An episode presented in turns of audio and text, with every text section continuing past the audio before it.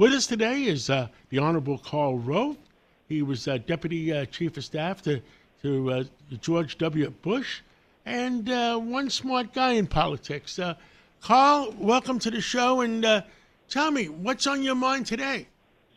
what's on my mind is the upcoming primary season and how it's shaping up. I'm this is going to be one of the more unpredictable elections, perhaps the most unpredictable election of our lifetime and it ain't going to just be the general election. It's going to be the primaries, primaries on both sides as well. There are lots of twists and turns that are available. And uh, well, nobody really knows what's happening with uh, President Trump. And how many people are left in the uh, uh in, in, the uh, primaries? Yeah, well, we've got two tiers of, of, of people in the primaries. We've got President Trump, and then uh, Nikki Haley, Ron DeSantis, Chris Christie, and Vivek Ramaswamy, all of whom have qualified. The, the, those, all five of those have qualified to be in the next debate.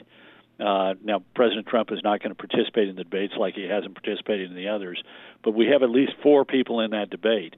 Then there are other candidates like you know Doug Burgum and uh, Asa Hutchinson and others who are still theoretically candidates, but having lost the ability to be on the debate stage, they've lost the principal way w- with which they can communicate nationally uh, between now and the Iowa caucuses. So it's unclear that the, how big a presence they will be at the polling places when on January 15th the Iowans turn out to caucus, and eight days later New Hampshireites turn out to the polls. understood. Uh, and uh, the Democratic primaries is there a primary, or is it just uh, runaway uh, Biden? Well, it's runaway Biden right now, but it, it remains runaway Biden because look, what's going to be really interesting is is first of all, uh, what happens in New Hampshire? They're they're now the, the Democrats are going to come out and vote uh, in on the on the 23rd, and uh, what's what's going to happen because you got Dean Phillips, the congressman from Minnesota, the protest candidate, and he's a way, he's a convenient way for New Hampshire Democrats to say, Mr. President, we're upset. We're upset either with your low ratings. We're upset that you know that you're going to be our candidate in the general election, and you're you know looks like you could lose to, to Donald Trump if he's the the Republican nominee, and absolutely will lose to the Republican nominee if if it's somebody else. And, and we're we want to send a message, sir, that it's as much as we may love and respect you and appreciate you, we think that somebody other than you ought to be the nominee of our party. 82 is too old, and this is their chance to do it and uh, we don't know exactly. You know, we saw how these polls went. We had some national polls that showed that he was losing in the battleground states to Donald Trump and losing to Nikki Haley and Ron DeSantis by a lot in uh, in those early battleground states. We now have national polls showing that that he that he either uh, is tied tied or slightly you know one or point, two points ahead or one or two points behind Donald Trump, but losing badly to other Republicans. So Democrats are nervous, and we've seen it play out over the last couple of weeks. So to me, it's going to be interesting to see does, what happens if, if 25 or 30 percent of New Hampshire Democrats say, "I'm voting for Dean Phillips because I want to send a message to the White House: we can do better." Will will people be, feel compelled to to jump ship? And then we got Robert Kennedy and Joe Manchin.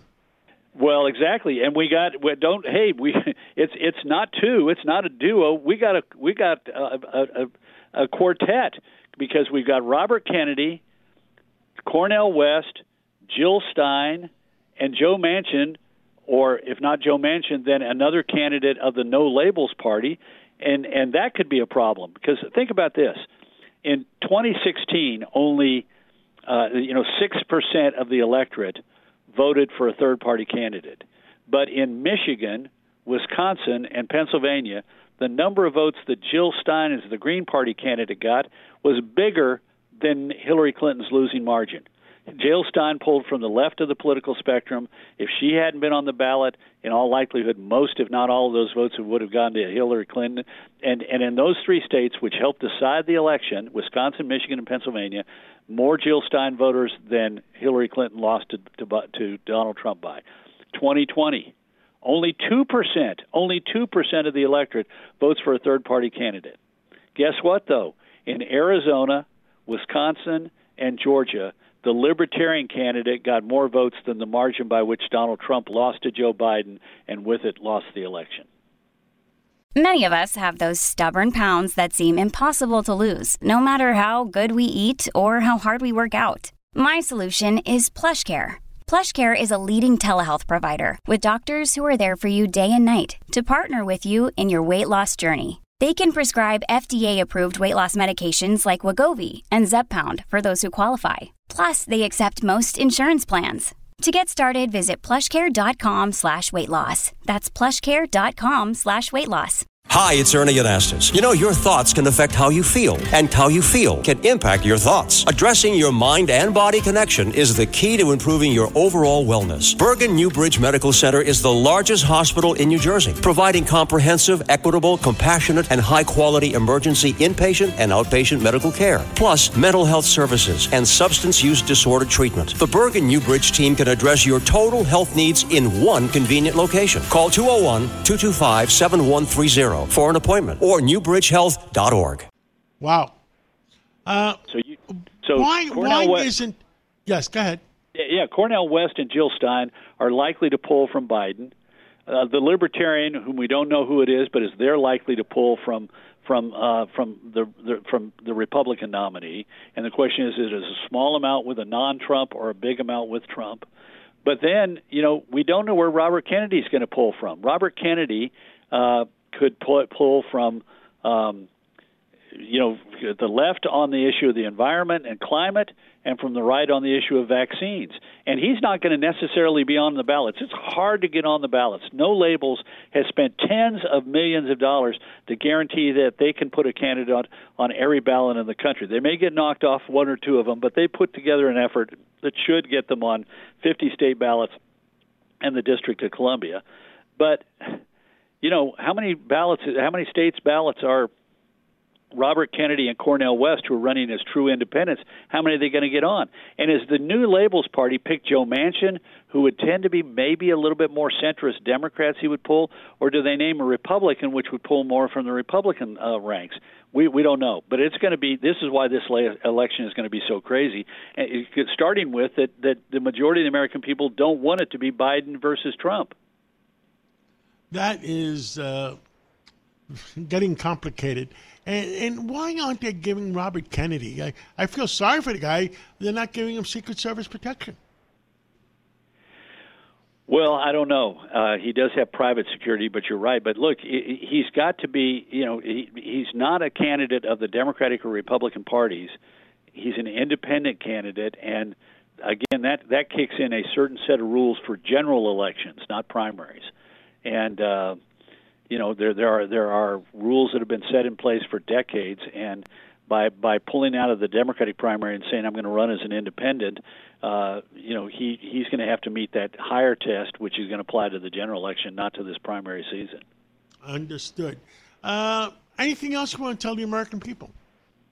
Well, I wrote a piece this week in the Wall Street Journal. I, I hate to sound self-aggrandizing or self-promoting, but I, I thought I, I thought it was an interesting point I wanted to make, and that is all of this hubbub about the November elections was, oh, look at all the ab- abortion swept the elections for the Democrats. You know, whether it was uh, you know the left-wing uh, publications like Vox or the Washington Post. Uh, you know, look at abortion; it swept the Democrats into into victory in the elections in Virginia. And I'm I'm thinking, look, the the general theory is abortion wins independents and some Republicans to unite with Democrats in support of abortion rights. That's the fundamental theory. If that's the case, then then if you look at Virginia, you should find that the Democrats carried some red districts. That is to say, that by getting independents and Republican defections, they carried some districts that Donald Trump had carried. That didn't happen. There's not a single state house or state senate district in Virginia that the Democrats carried in their in the races for the legislature. Instead, what happened is look, that's a blue state, and it was recently redistricted. And if you're a blue state, Don, you know Donald Trump lost it to, to to Joe Biden by more than ten points. The last time I think the Republicans carried the state was 2004 under Bush. It's t- it's gone to it's gone left and gotten more blue each election. The Republican candidates for the state senate came up 21-19. The 19 Republicans, 21 Democrats. But the Republicans won four districts that that Joe Biden won by between one and nine points. And no Democrat Senate candidate won a district carried by Donald Trump. In the House of Delegates, it's 51 49. And the Republicans won seven seats. Every district that Joe Biden won by 10 points or less, the Republicans carried. So my point was to say, you know, look in politics we like to simplify things to, and sometimes th- there's a complexity that that overrides. I don't think that the abortion issue played that critical role in the outcome in Virginia. I think two things did. One is the state is a blue state, so when they redistricted the state, there were far more solidly Democratic seats than Republican seats, and the Republicans had to win a lot of Democrat territory in order to take control of the legislature.